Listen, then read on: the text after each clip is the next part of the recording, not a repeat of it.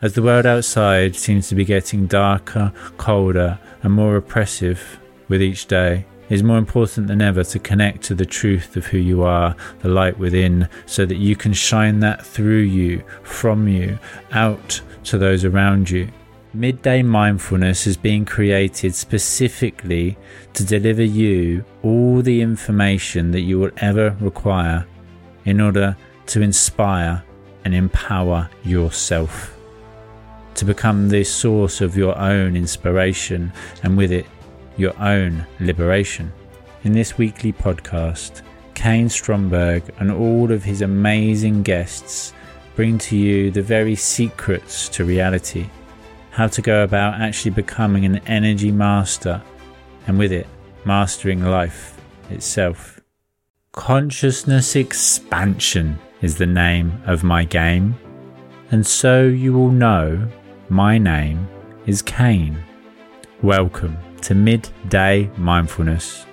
In this weekly podcast, we share with you the very secrets to reality and how to go about actually creating the life of your dreams in all ways. Only through the upliftment and liberation of yourself can you then deliver this information to everybody else, so that together, now, we can create a world of true equality for all. I welcome you to the family, to the tribe, to the club, and look forward to connecting with you on a deeper level very soon. Greetings, infinite blessings, and welcome to another episode of Midday Mindfulness. Today is the absolute honour and privilege to be able to introduce to you Nicholas at the wave and the ocean. Today's episode starts abruptly as it was the first one that we recorded live, and I actually missed the initial introduction and the start to the question. We are discussing the concept and principal theory of dualism and non dualism in this reality, in this beautiful and magical experience, in this game that we call life. So sit back, strap yourself in tight, and prepare to dive headfirst all the way into the depths of that rabbit hole. I love you all, and I'm so excited for you to be able to experience this amazing episode. Enjoy vice versa. So basically, how I would describe it and how you would get into sort of the intellectual, conceptual understanding of the idea of non duality and duality is that this world appears to me as though I am some sort of subject and everything else is an object, and we interact with one another. When we get down to the fundamentals of reality, when we get more and more into this kind of present moment living that you're, descri- that you're describing earlier, Mm-hmm. That's when we're able to feel and experience this sort of intellectual concept of oneness. It's one thing to say, oh yeah, all, oh yeah, it's all one. It's all an illusion that we're different, but I don't feel that it's an illusion, right? I feel that it's reality. So I think one thing that's important is that a lot of times in spirituality these days, in some like spiritual circles that I think maybe are, um, sort of a blend of many traditions rather than like, you know, rooted in, in some ancient knowledge. Mm-hmm um, is this idea that the self is not real. This world is an illusion. Non-duality doesn't, or duality doesn't exist, right? Hot and cold doesn't exist. It's all in your mind. So just mm-hmm. ignore that, right? Focus on consciousness. That's the, the true self, right? And it's a beautiful thing to say, but I think everybody's reaction to that is, that doesn't satisfy me, right? There's something not satisfying about that because I am real. I feel mm-hmm. that I'm real. I feel that I am separate from you in some way. That is an apparent reality. So the conceptual understanding of all this is that this world is a confusing place that both is and isn't, right? That we are both separate and not separate, right? Things are both hot and cold at the same time in this world, but there's this pervading reality behind it all. And I think most of us, if not all of us, have had the momentary experience of it. We've had those moments where we feel the interconnectedness. We've had those moments where the self disappears into the, the, the, the character disappears into the story, right? I used to teach many, many years ago that we are the main character of the story. Mm-hmm. Now I teach that we're the fucking story, that we are the story itself. And in some ways, we are both the character of the story and the story itself. We're the thing that pe- things are happening to, and we're also the happening itself. So here in this world, being a spiritual being and being a human. I don't like this sort of process where like, oh yeah, just ignore the human part of you. You're a spiritual being having a human experience, but ignore the human part. It's like, you're right. We came here to experience this hot and cold, right? Mm-hmm. To experience this contrast as a reminder almost of what we really are because we feel that and we experience it. Yet there's still something in us. There's still this feeling of, but isn't there something more? But isn't there something more? That's that seeker part of us that, that looks for a different kind of truth.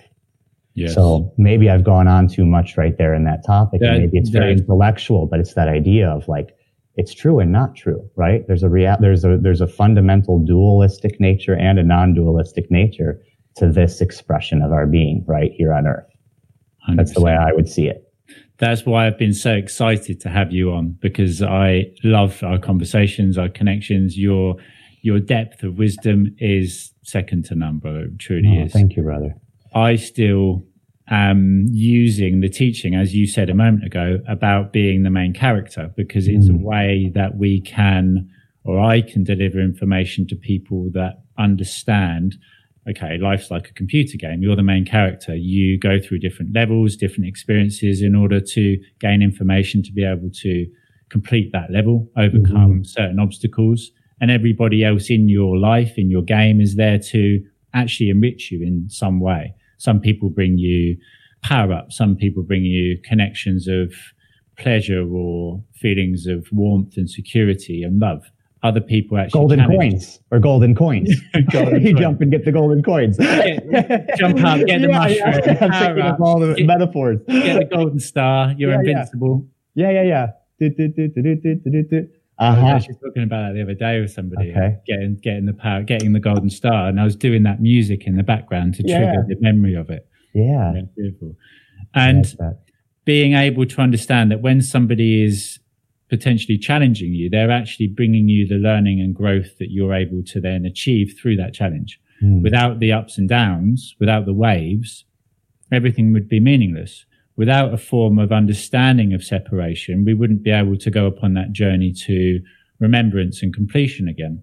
Mm-hmm. It's a balance for myself between being in a place of, like you say, of being physical and also reconnecting to the eternal, living in the astral.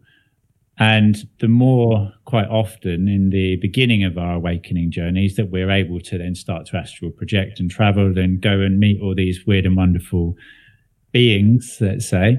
And it seems so much better than Earth at first. Yes. And, and then there can be a desire to not come back. That's oh, I don't want to live here. Yeah. I don't want to be grounded to this heavy, dense body existing mm. in this third dimensional limited reality. But that's what we're here for again. That's what you said yourself. We're here to learn. It's Earth School. Mm. And the way that I was shown it was that it is all a bit like a, a play. And if, as a theory, because everything is just simply a theory without the ability to test anything to infinity, I would always say everything's a theory. Nothing is actually proven it's what resonates, what vibes with me is what I then integrate and use. I will always try everything to see what feels best to me. Mm. So if I was God, which I am, but don't tell that to the wrong people. No, that, that, that's a conversation to keep behind closed doors quite often. Yeah, only Jesus can say that and get away with it in large numbers. yes, we've had one person realize who they were and go about performing miracles and saying that I am the Son of God, actually I am the Father our one. We can we can have one person say it and then put them on a pedestal. But if anybody else says it, we'll we'll actually ridicule them and mm-hmm. condemn them and push them outside of society so that nobody else realizes this truth. Yeah. But yeah. If if I was God, if I was, and I knew everything and could create everything at the simple will of my mind through the consciousness that creates all, and I knew everything other than the two fundamental, the main things which burn within each of us, the questions that we all have. Why am I here and where am I from? Mm. I believe these are so integrated into the very core of our being because they're the only two questions that seek a real answer. God is looking for the answer itself where am I from and why am I here? If you were consciousness and you became conscious, you were conscious and you created all, and you could do everything other than have the memory or the knowledge of where you were from and why you exist, then I would split myself into infinite different versions to gain infinite different information through infinite different situations and scenarios. So perhaps by piecing it all together, I could gain a complete picture of where I'm from and why I'm here. Mm. Go like going on a school trip or on a field trip. We gain information and we go back to class and we share it and we create a, a more broad and expansive picture as a class, as a as a collective. Mm. I like that one a lot. I like that one a lot. Yeah, that each of us is yeah, individually contributing to the collective and therefore the collective is, you know, contributing to the whole, to that sense of wholeness. Yeah, absolutely. And that's why, for myself, it's a beautiful reminder that whoever you are and whatever you are doing, you matter more than you could ever know because you are part of reality. You're part of existence. It's like into a tree. Each leaf on the tree helps to create the tree. And in truth, if the tree was to drop one leaf, the tree would still continue to be the tree. Mm. It would not be the same tree. If you are in a place where you feel you're not achieving your desires in life, then I would suggest and ask and invite you to actually just stop, to take a moment to breathe, to connect back to your heart and to realize everything you have done so far has been a success, an achievement. A single breath in and out is an achievement. It's an accomplishment and it's a gift. To be able to experience life is an absolutely fucking phenomenal gift. Mm. To be separate from this truth is due to, like we've said. It's a heavy, dense, egoic desire to be like something outside yourself. When you realize that everything outside yourself is inside yourself, there's no desire to be any different than you are. Mm.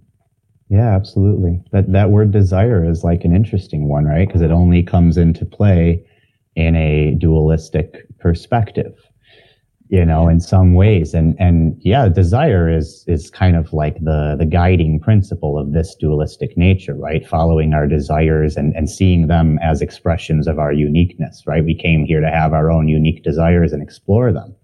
But at the same time, there's this, there's this knowledge also that like there, there, are two different kinds of desire almost, right? There's this binding and the non-binding desire. There's this desire where I'm really attached to the outcome of my desire and my focus is there most of the time. And there's the desire where I'm constantly working with my desire in an internal way, you know, where I'm creating from the real place of me. I'm creating because I want to create within myself. And the, the thing that I create, I'm doing it almost selfishly. I'm doing it because there's an internal locus of, of control or something like that, right? There's an internal uh, drive or an impetus to do it versus what you're you're kind of contrasting there, which is like some of the egoic desires of like mm-hmm. I'm desiring because I'm doing this because I want blank, or I desire this because it will give me power or con- control, or all of these perceived things that I might get out of it. Um, but yeah, this like it all comes down to ignorance at the end of the day. You kind of touched on it that like in in this from a dualistic perspective, living in this human body and only seeing this human body we're going to be cast back and forth. We're going to smash back and forth on the left and right banks of, of sadness and happiness, right? We're going to be constantly battered back and forth by the waves and crash into this shore and crash into this shore. And when we have the moments of happiness and joy, we'll be, oh, yeah, that's what I was looking for, mm-hmm. baby. That's what I want. That's the stuff. And every time I do that, I create this drive for that and more of an aversion to the other stuff that I've somehow labeled as bad because I haven't figured out how to process it, right? So the way I see it, like it all points to most spiritual traditions, they have some sort of a goal. And the goal is something that, you know, is not something that you're supposed to be striving for and focused on the whole time, but the goal is this stripping away of the ignorance this this ignorance that keeps us from knowing our true self and therefore keeps us in the world of craving and aversion and if we can strip away that ignorance, and it's fun to do conceptually at first, and maybe, you know, maybe you follow my path, right? And you read the Bhagavad Gita and some Upanishads, and you're really attracted to the tradition of Advaita Vedanta. Maybe you go your own way and it's entirely different, and it's a blend of multiple traditions, or it's just one. Whatever it may be, the goal, it seems, is just this stripping away of the true self. And as we can sort of start with the conceptualization of it, start with reading it, and then sort of going more and more into meditation, more and more into processing emotions, right? Sometimes some shadow work or journaling or some practical things like that. But mm-hmm. ultimately, read a little bit and then use that as a tool to go inside rather than what many of us do. And I'll say myself included for much of my life, which is like, oh, I'm going to read this book, oh, and this book, oh, and this one's going to get me, and I'm going to find that guru, right? And then that, you know, and I think the more we go inside, we start to feel, we start to have these experiences of this stripping away of ignorance, this knowledge of who I am. And maybe sometimes we have a quote, bad day or a day that other times would have been bad. And all of a sudden I'm seeing the grace in the suffering. I'm seeing the interconnectedness in the suffering. I'm seeing the frickin' joy of the suffering you know, and I'm seeing the joy and the happiness. I'm seeing the joy and bliss in everything. And it's easier said than done, of course. And it's nice to say, oh, it's a nice fancy concept. But again, we start with concepts, right? We start there and we go into the practice of it. And I think more and more we start to feel that I'm ignorant. I'm ignorant of my true self. And when I have glimpses of that true self, the fear just melts away you know, everything just melts away and all that's left is love and all that's left is mm-hmm. opportunity for our desires as well, right? We don't see the roadblocks. We don't see the roadblocks because they were a lie, just like the fact that you and I are different is a lie. It's just a lie that you kind of have to practice unlearning. You know, you have to spend a little time working through all of the conditioning that you've picked up from everywhere, right? 100%. 100%. It's almost the, the imagery I was getting there was, every time you said about dissolving, it's a physical blockage, it's a physical barrier that is dissolving back to to connection with everything that is. It's just dissolving back into energy, which it is. We perceive something as a physical barrier, but in truth, it's just energy, and we are the same energy, and we can just become that energy. Mm. And like you said, with the journey down the river and crashing into the other side, and being the wave and the ocean. It's a beautiful imagery using that as well as me being the cosmic surfer, surfing upon those waves. So it's realizing that you are that droplet of water and returning to the ocean, becoming the ocean in completion, likened to being a, a block of ice, appearing to be separate to water. It's solid, not liquid. It appears completely se- separate, completely different. You place it back in the water, it melts its separational, illusional aspects and returns to water. When you become the water again, you then connect to the whole body of water and you have the informational context. You can absorb all of that information. You can experience everything right from the other side of the entire planet because you are connected to that side of the planet. You're connected to the whole planet, the whole mm-hmm. universe. And it's a beautiful image to see everything dissolving, all those walls of separation and boundaries. And it is, like you say, fear, which is the main barrier, the main illusion, which keeps us separate from one another. But at the same time, without that form of self, without the ego, we would have no understanding of being separate and we wouldn't be able to then learn our unique separate lessons and reasons for being here. Mm. So again, it comes back round in full circle again. It's complete, but it's required to be separate to learn the fact that it's complete. Yeah, when when the river flows into the lake, you know, it does it cease to be a river? Does it, it it loses its old name, right? I know that the Nile River flows into the Mediterranean Sea. When it reaches the Mediterranean Sea, it loses the name Nile River.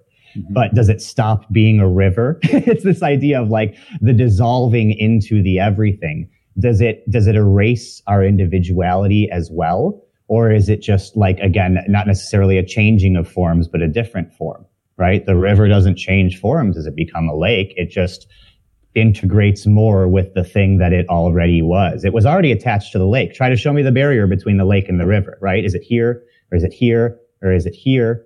You know, at one, at one point, it's not necessarily a form change. It's just that that, that blurring, that dissolving, it becomes what it already was. it might lose its name. I might na- lose the name Nicholas as I dissolve, as the wave dissolves into the ocean. But the wave was already part of the ocean, right? It was always there. It just took a unique form. It just decided to be water sticking up. just one little part of the water decided to stick up here and call itself Nicholas, right? Yeah. And so you identify with that. But when it disappears back in there, it never came out of the water. It never went back into the water. It's always been the water. It's always been the water. so I think we've always been the water. We have, yeah, we have. We are. We are eternal. We're energy, which is scientifically anybody that is listening who likes to have a a solid structure of understanding. Scientifically, everything is energy. Everything is atoms vibrating at different frequencies, and each frequency that it vibrates at then produces the interpretation of a different solid or material structure. So we interpret the world through our lenses of perception and we interpret a wall as being solid because we are able to sense it as being solid with our human senses. We are limited in our ability to experience a full spectrum of frequency in many forms. But that is the reason that we are able to stand upon a floor, which is solid, which in truth is just exactly the same energy that is creating the floor that is creating us. Mm. It's just the appearance of separation, and it is that human appearance. Somebody might draw on a map that the river is separate to the ocean. So then we believe it to be separate because that's the way we've been previously educated. And that is what is happening globally. We're all waking up, realizing that barriers only exist if we decide they do. Mm. That society only holds power over us because we choose it to. That we are waking up and taking back our sovereign freedom and our sovereign right to actually create and experience the life of our desires once again. Mm-hmm. and that it is part of the journey, it's part of the experience. And that by returning as a freshwater body of water, in the river back to the ocean, we gain further information, we gain further minerals, further further depth to mm. our information. Yeah. The sea is a lot deeper, it has a lot more depth and darkness in it. Mm. And quite often through the awakening journey, at the beginning, especially when uh, after all the unicorns and rainbows have settled down and we go into the dark night of the soul and we have to then or we don't have to because we don't have to do anything but we know that in order to venture and move past the darkness we actually have to face the challenges within it. It can become very disheartening. And that returns to the illusion that suffering is separate to pleasure mm. is a separate experience again by re- bringing back in the completion of it we know it's just another experience. It's just another level in the game to overcome. Mm-hmm. And quite often we are raised, and it's a desire, it's part of our human desire to experience pleasure, which is linked into our survival instinct as much as anything else. We focus upon pain or the desire to escape pain in order to keep ourselves safe far more than we focus on pleasure it's proven that if you give somebody a reward for achieving a task, they will go about trying a little bit more than they would have done. But if you tell them they'll be punished if they don't achieve it, then they will give everything they have in order to not receive that punishment. Mm-hmm. We focus upon the negatives in life. And the way that I was showing this before is flicking a coin, which again is a single object, but it has two sides. And without the two sides, it would not be a coin. And with this test would not work. Mm-hmm. So with the heads and the tails, if you flick a coin, say you do it a hundred times, you'd expect it to land equally heads and tails an equal number of times, roughly. So in life, you would then mathematically expect to experience ups and downs equally, knowing that everything in existence is energy vibrating at different frequencies, and it does so in waveform. It goes up and down. So why then do we feel so hard done by or personally affected when we suffer? Oh, why me? Why? That's not fair. Poor me. Poor egoic me. Poor little ego is the new favorite term that I've developed for myself. If my ego becomes upset, I'm like, poor little ego. And it's like, well, fuck you then. I'm going to go and be quiet again. so I would like to introduce the concept that you focus actually more on the positives in life. Mm. You accept the negatives are there as part of the whole of existence, as part of the completion within the dualistic concept or the non duality way of looking at it. It's just an experience. So if you focus on the positives, then you align yourself with the positives and you grow them within your within your garden, within the garden of your mind. You focus your light of attention on the flowers, grow the flowers.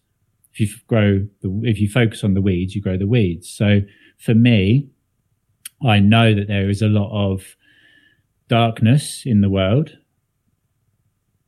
but I choose to focus upon and be the light because focusing upon the darkness only puts me in the darkness and lowers me vibrationally to that vibration to then experience that which I seek to not experience. Mm-hmm. Focus on it and you experience it. I don't want to experience that. I don't want to do that. I don't want to have that. Well, stop focusing on it then, because by focusing on not wanting it, you're actually focusing upon it and creating it. Mm-hmm it's a very, very interesting journey. And recently, the depth of downloads, let's say, that I've been getting are something else. And I'm at a point now where I have gone very deep down that rabbit hole to the point where I've embodied the truth that none of it matters. Mm-hmm. Whether I achieve my quest here on life or not really doesn't fucking matter because it doesn't matter, it means it's already done because mm. there's nothing to block that path. There's no, oh, what ifs? What if I'm not good enough? What if I don't? It's what doesn't matter. So I do what I do because I can. So I know, and it's the depth of knowledge that we can get to through that deep meditation, which I'm sure would be something that you would suggest to anybody listening to start at a point of discovery to to connect back to the truth of who they are, to become not only the droplet of water, but the ocean itself. We realize this upon returning to the ocean after exiting these avatar bodies, let's say, but we can experience that through meditation. Mm-hmm. So, what would be a suggestion that you might give to somebody that was looking to discover the truth of who they are? Yeah. Um, the word control, the word control kept popping into my mind right now while you were talking about all that. And, and I think it's important to recognize to what extent all or most of our suffering comes down from to, comes down to sort of like that avoiding that like, you know, we're either in a craving or aversion, right? We're either for something or we're running away from something else, right? Like you were saying, we're chasing the good, we're running away from the bad. Even those words are not helpful, right? We have to find a way to start saying, good and bad, positive and negative in a way that doesn't imply duality because we're, we're, we're aware of the non-dualistic nature of these experiences. And yet we keep putting ourselves in this box of saying good and bad, positive and negative, and it's like not necessarily helpful. But again, when it comes down to like, to what extent am I trying to control the controlless? The beautiful mystery of this life, mm. right? And it's supposed to be a mystery. And many of us that are seekers of truth at one point in our life are like, I'm trying to figure it out. And, you know, the, the only liars out there are the ones that have told you that they figured it out, right? Everyone, everyone has a valid perspective except for the ones that say, I got it this is the answer. so in an answerless world, right? In a controlless world, to what extent are you suffering because you're trying to control your experience or the outcomes of your actions, right? We could say, for example, I'm a neurotic person. And so I want to not be a neurotic person. Am I suffering because I'm neurotic by nature or am I suffering because I'm trying to not be a neurotic person? Is it the lack of acceptance? Because when I think of control, which was, which has been like the, one of the guiding words of this life experience for me for most of it i'm 34 years and for probably 30 years or so control and still to this day why do i lie to myself? Still to this day control is something well that i go after right? Yeah let's have a little freaking honesty here. Control is something that i think we still go after right? And so i know that like when i'm suffering it's usually because i want my experience to be a certain way and that implies that I know better, that I think I know better, or that if I was God, as you were saying earlier, I'd have it all figured out, right? I would, there wouldn't be any suffering where I'd have it all right. I could be a better God than God. whatever God is. That's what that control thing comes down to. It's like I wouldn't make, you know, the unique expression of, of God called Nicholas. I wouldn't make him suffer in this way if I was God. I wouldn't have poverty and famine and all these things. And, and again, it's, it, it, makes us mm. get really, really sucked into our ego when we're focused on. I want this. I don't want this. I have the power to control this, this fucking beautiful mystery of life. And all of a sudden what happens is life loses all of its beautiful mystery. It becomes, I like the game analogy, by the way the playfulness of it. Mm. But in some ways, life loses all the mystery and it becomes this game that you can learn all the rules and do it the right way or the wrong way. Right. And so we mm. are stuck in right or wrong all of a sudden. Yes. Happy or sad. Go on. Challenge me. There is no right or wrong because every wrong decision leads you to the next experience. Mm-hmm. It's all an experience. It's a and happening, to, right? To add an extra level of enjoyment. It's an adventure. Life is an adventure. Every experience is an adventure. There is no good, there is no bad. It's an adventure. I would like to experience this adventure as opposed to this adventure. It then brings that wonderment and excitement and joy back. There is no failures. There is no negatives. That is the truth in it. There is no, no battle, no fight to be had. It's just an eternal dance between light and dark which happenings and reactions, yes. happenings and responses, either reactions or responses. Hundred percent. It was a. I wanted to add. It was a beautiful image, and again, it's the waves. You return to the ocean, you become the ocean, but you realize that as much as you try to direct the flow of the current, as much as you try to actually control the peaks or the troughs of the waves, you can't because you haven't gone back to that aspect of completion yet, which you won't experience at all within these physical bodies within this realm.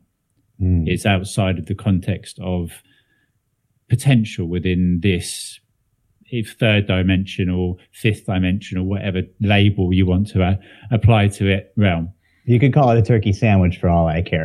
you know, it's, it's, these are fun concepts as well, and I'm into them. But again, this, this intellectualization, whether we call it 3D or 5D or a turkey sandwich, that's not going to get us to where the answer is, right? No.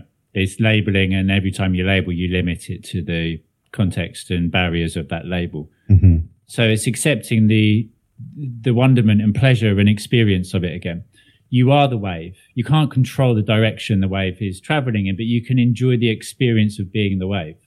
Mm-hmm. Yeah.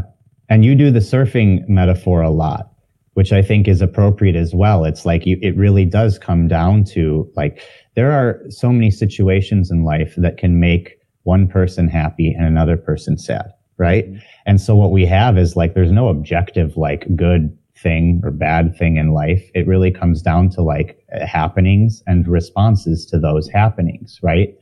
And, and, and when you talk about surfing the waves, sometimes those are waves of pleasure or pain, you know, if we're applying, applying a label to them. Mm-hmm. But I think a lot of it does come down to like this embracing and accepting of what this is and the perfection that is being presented to me right now and working with that so if someone cuts me off in traffic and gives me the finger, that can be a hilarious, funny moment, right? That can be a moment where I say, Oh, what's up his butt today? Or it could be a moment where I say, well, isn't that a funny looking God today? Didn't God decide to appear to me today in an interesting way, right? Yesterday, my girlfriend was taking care of me and I just started crying looking at her. I'm like, I can't believe God is appearing to me this way right now in the form of this beautiful woman like taking care of me. It's like such a cool thing, right?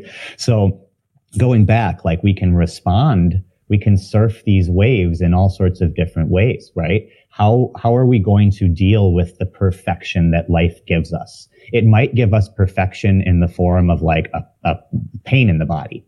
It might give us perfection in the form of like this person that we love so much and we cry when we look at them. We just feel that. But however it is, life is handing us nothing more than just here it is. Here it is. This is it. What's next? Nothing. This is it. What are you going to do with it?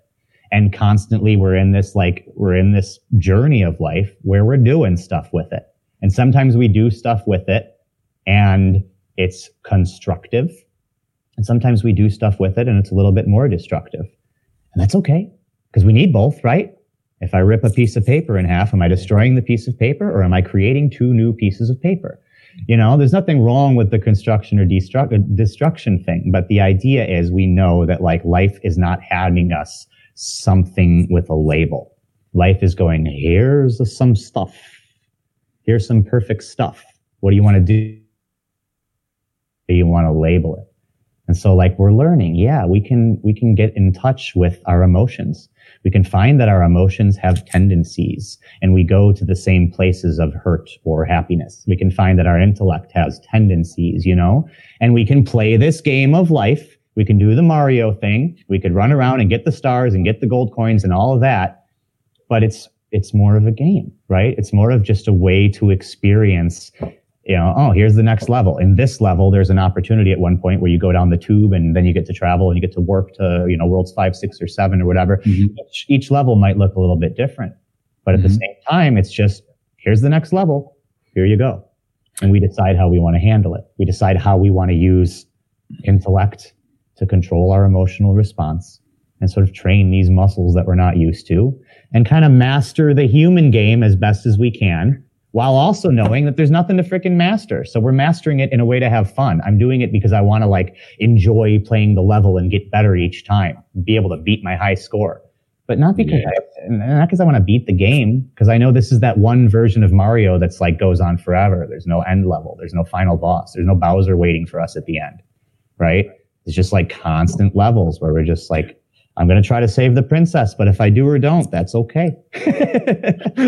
and each level only gets harder. Uh-huh. So everything you have experienced and gained as a knowledge base in the previous experience in the previous level, you then go forward to the next one. But you need that in order to have any chance of overcoming the learnings in the next level. It only gets harder. You get more, more connected, more knowledgeable, more able you become stronger, more adaptable, more fluid. Yet the level gets harder. So you are really at the same place, having a very similar experience every time. Different characters, different surroundings. So really, why not just enjoy what is here now? That's so cool, man. It's like the opposite of what we're often taught that like, oh, you're going to, you're going to do the practices or you're going to find the guru or you're going to whatever. And then there's going to be a point where life just happens. It just happens and things just flow to you and everything's easy. And it's funny how you can recognize that some of that's true. Like you were saying, you, you become more, more equipped to deal with things, right? And you respond better and you navigate the waters better. At the same time, life throws you harder and harder stuff, both internally and externally, right? In your relationships, in your business relationships, whatever it may be.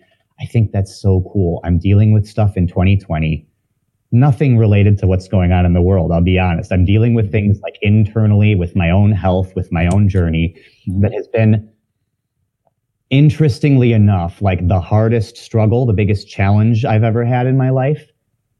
And like the, the best, easiest, funnest thing. Like I've just cried from the sheer beautiful interconnectedness of us all so many times in this last year. So it's so interesting how like the things are harder in some way. You could label them harder and tougher and more challenging. I'm enjoying them now. I'm saying that not to fricking trick myself into saying I'm enjoying my suffering. I'm enjoying this thing that is happening to me that I can no longer call suffering. You know? And so I, I, I just thought that was cool how you say that. We're, we're so used to hearing, just stick it out, just wait, work a little bit harder, focus a little bit more, you're not practicing right. Just learn how to practice right, and then you'll and then you'll get it, and then everything will flow effortlessly, and you'll be manifesting in real time, and blah blah blah. Come on, right? Some of that's true. some of that's true. some of it is the spiritual community focusing on you know aversion and chasing good things mm-hmm. and setting people yeah, yeah. up for uh, some temporary puppies and rainbows or whatever you decided earlier, but ignoring the fact that life, life is unicorns. Life is supposed to be this wild, dramatic play. Otherwise, we wouldn't have come here. We came from a place where it was formless and changeless and everything was always just whatever, man. It's all good, baby, baby, right? Mm-hmm. We came to this place to have a little bit of fucking fun, to get our heart broken a little bit. You came here to get your heart broken to see how do you put it back together again? Yes. Or how do you realize that it never got broken? Even better, right? How do you realize that it never got broken in the first place? You just convinced yourself it did. Right. And there in that is so many depths of information and levels of consciousness in that one imagery you fall over to learn how to get back up again. The more situations you fall over in, the more you learn how to get back up in. The more you can then help other people when they fall over in all those different situations. But in truth, it doesn't really matter because none of it matters because it is just an experience to be experienced. And life is finding those moments of, of calm, of peace, of balance. The universe is absolutely chaotic, is mayhem and we are in that fine point where we can experience not only the mayhem, but also the pleasures and joys and bliss and connections. And when you said about, I, it touched me fucking deeply. When you said about your girlfriend and looking at her saying, I'm so blessed to be experiencing God in this form.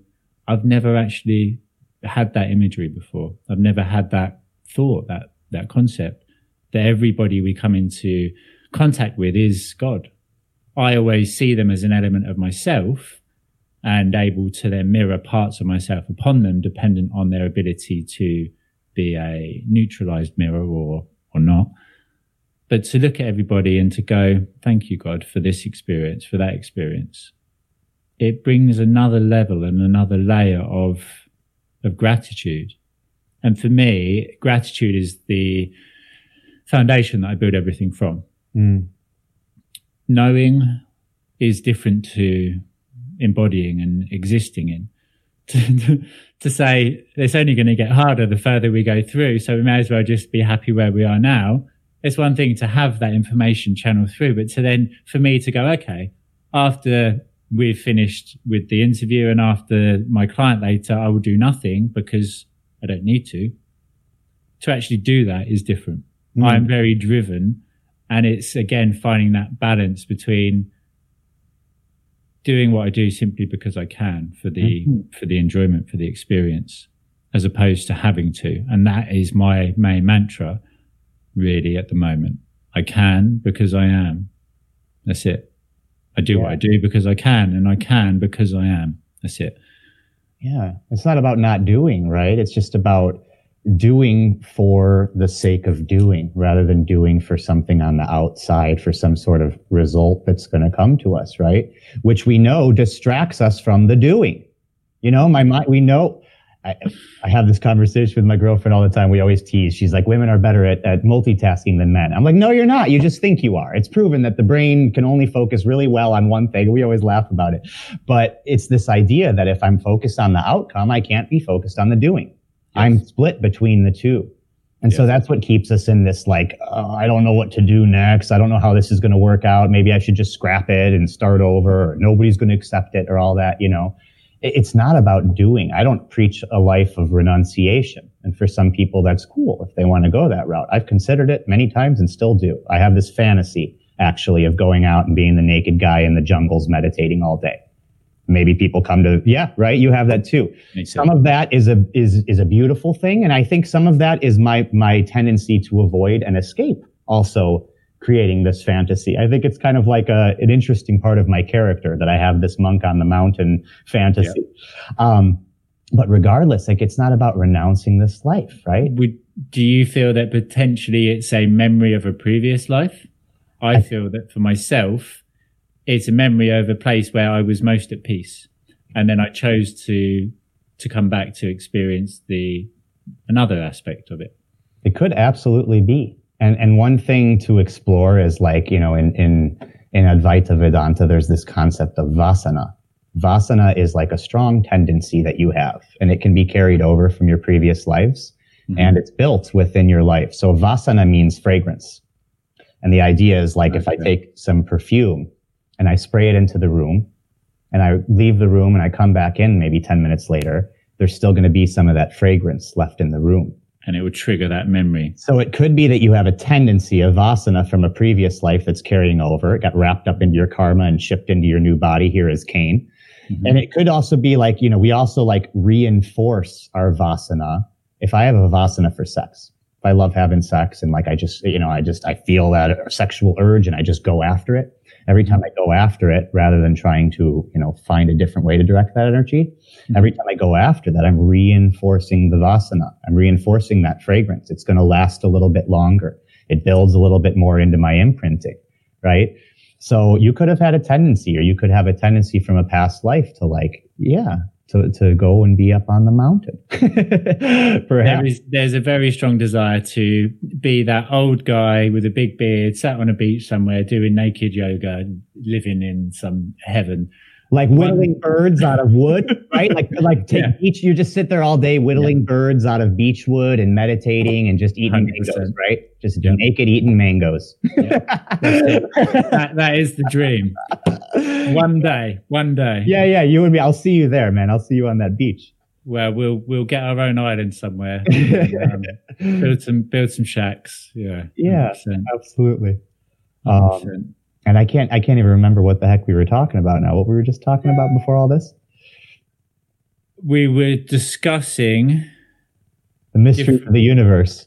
Yeah, well, different different levels of understanding to the mysteries of the universe, and whatever level that we are at in our own unique journey, that is the perfect area, the mm. perfect place, the perfect position, and to slow down as you were ah. saying, to slow down, to enjoy what is in front of you as opposed to where you're going, to enjoy the journey as opposed to focusing on the destination. Mm. And for me, it was a beautiful, beautiful teaching that my two year old nephew gifted me. We went for a walk as a family. Uh, during the summer, we went camping. We all went for a walk. And my brother was with his son and because everybody else was quite far in front, he was getting a little bit agitated that his son was taking a long time mm. because he wanted to stay as part of the group. And he almost felt energetically, I, I watched. It was just an energetic observe, observation. He was becoming a little bit feeling of disconnection from the family because everyone was going to go on a rope swing and he didn't want to miss out. So he was trying to get his son to hurry up. So I actually, without realizing it until afterwards, I went and placed a protective barrier around him mm. because nobody's going to tell me to hurry up. So I went and sat with him and stopped and, and said, I'll look after and you go. Uh, like nobody is going to force me to hurry up. As a two year old child, come on, come on, come on, hurry up and then I started looking at what he was doing, and he was just playing with a bit of mud. And I sat with him and we played with this bit of mud. And after a while, and this is what happens in single focus meditation, instead of it just being a, a brown object, you start to see the different colors and contours in it. And then it almost seems to actually come alive mm. because we're able to see the entire object, not just a quick glance of it. Like driving past a beautiful flower in a car. It's just maybe you see some color flash, but that's it cycle past it on a bike, going a bit slower. Maybe you see the shape of the flower. Mm. You walk past it, you can see the different petals. But if you stop, only by stopping and observing it do you really ever see the full picture. And he taught me to allow for the child in you to set the pace. Mm. When we go for a walk, quite often we go, okay, let's go for a walk.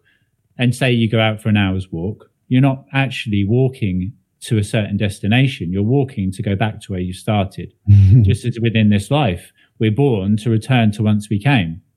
Yet we rush through it to try to make as much of an achievement through life as possible. Right? If I walk really far, really quickly, then my walk's going to be much more enjoyable than if I walk slowly. Actually, no.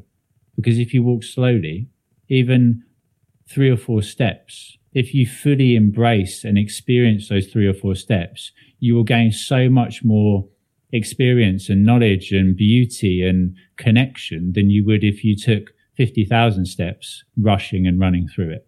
Mm. That was a very beautiful lesson and learning for me is to, in a walk, allow the child to set the pace.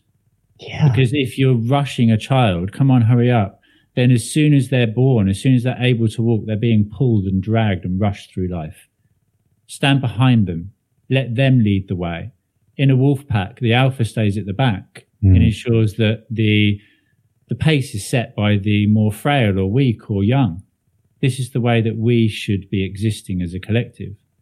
Allow the child within you to set the pace. Allow for part of you that is more connected to that feminine quality to actually sit and to enjoy and to laugh and to connect with love to another person as opposed to seeking what you can take from them or gain from them. Mm.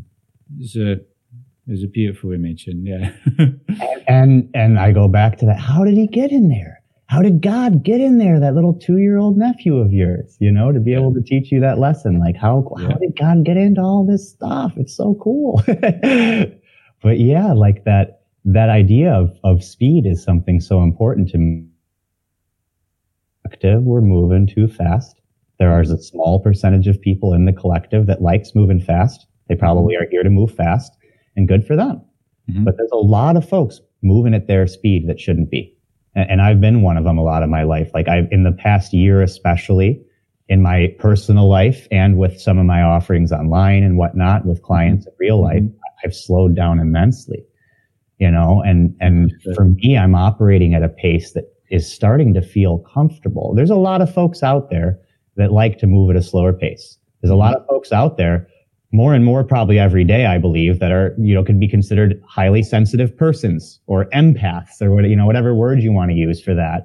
Um, and I'm just going to say the truth because you and I, one of the things that we connect on is that we're like, we, even if this, this reality is an illusion in some sense and admit, yeah, it's, it's, it appears as reality, but it's not. Um, you and I don't sugarcoat it, right? We're not into that whole like, yeah, love and light only. And like, you know, we, we, we see reality and we're willing to move towards life. I mm-hmm. think that's what this is about. It's about moving towards life in all of its forms rather than trying to run away or escape from certain forms of it we don't like. Yeah. And I think it's important to also recognize in many ways, we're living in an insane world. We're living in a, we're living in an insane world run by psychopaths yeah. And it's like, you know, what? You know, you're not allowed to say that as someone who's into like spirituality and whatnot, right? You're supposed to all be like, yeah, we're all God.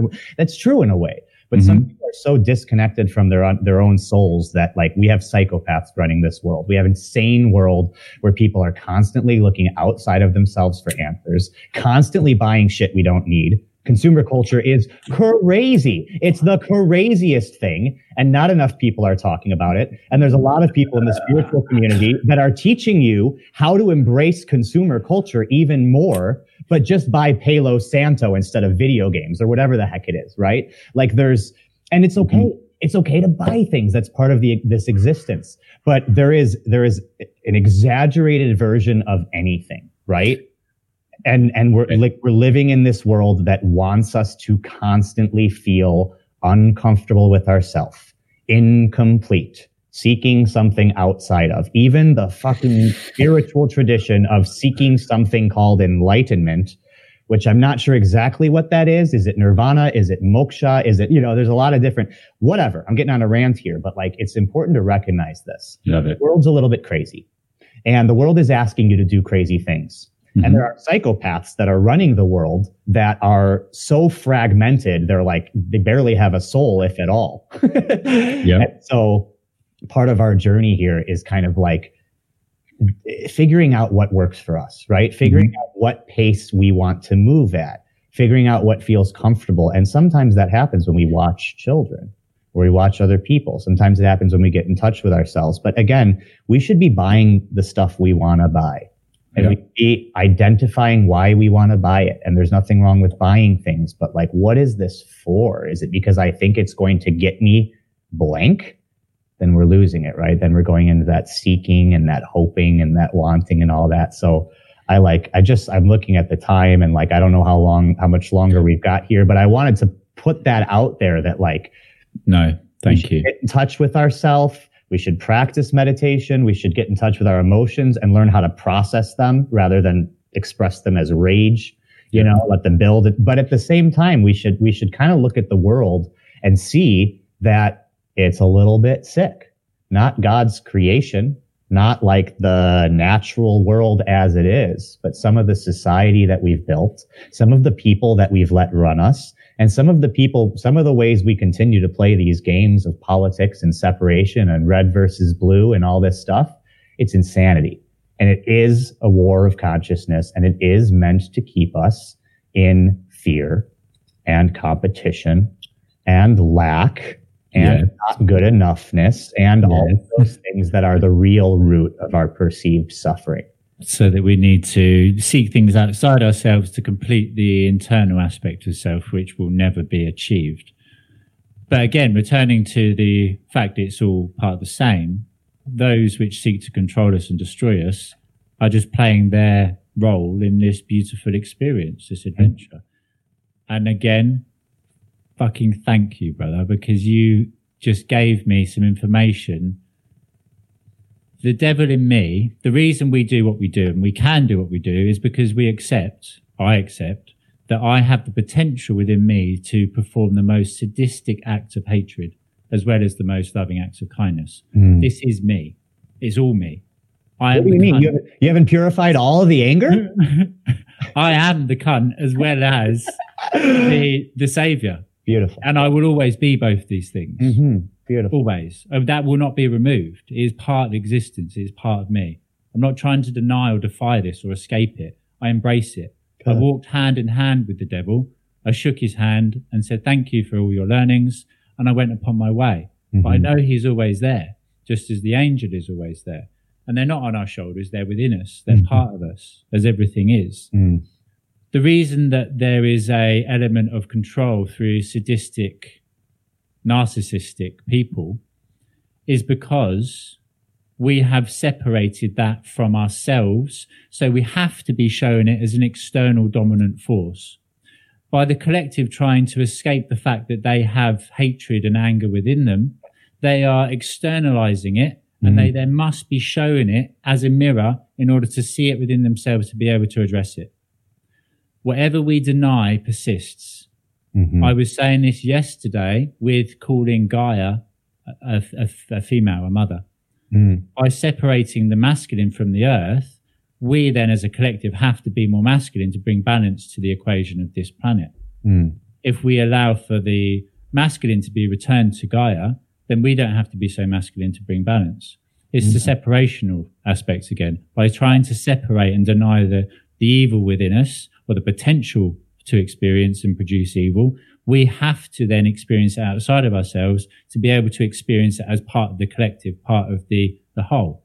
Yeah. That is why they are there in such a broad and limelighted position because society is trying to pretend that they're all perfect and great. And I go to work and I pay my bills. I don't speed. I don't swear, etc., etc. It's a load of fucking bullshit. yeah, absolutely. absolutely and thank you, thank you, God. For sure, yeah, and and that's like, yeah, I know I mentioned it earlier, but like that goes back to that same thing when like someone cuts you off in traffic or whatever. Like if you scream "fuck you" or whatever, like okay, okay, that's fine. You had a reaction, you know. Yeah, yeah eh, don't beat yourself up about it you know show some compassion move on but you know the other option is someone cuts us off on traffic i do play the game sometimes and i, I play it sometimes out of necessity when i'm like you know, I wake up and I'm like, I don't feel that overarching love for humanity. Like some days mm-hmm. I do, and I'm like, what is this? I'm tapped in to just how beautiful we all are. Other days I wake up, I'm like, I'm not feeling it today, man. You know, don't get me wrong. I like people. I know we're all in this thing together, but like, I'm just not feeling that like love feeling. And on those days, especially, it's a great day to practice that little game of like, I'm driving down the road. I'm looking at everybody in their cars. I'm seeing everybody on the sidewalk and I'm playing, my God, aren't you an interesting looking God? Oh my God, you're a funny looking God, kind of. Oh, sorry, I judged you, but oh my gosh, what a beautiful looking God. You know, I, I like to play that game a little bit. And I think I'm feeling it now, right? I'm getting the goosebumps now. I'm feeling it because I know I'm connected into a truth. I know that like it's a fun, playful way to connect with this truth that takes you out of yourself and allows you to see yourself and all the other people and them and you. Yeah. yeah. And, and accept all aspects and keeping it playful again keeping that joy and that play and that excitement and that wonderment alive.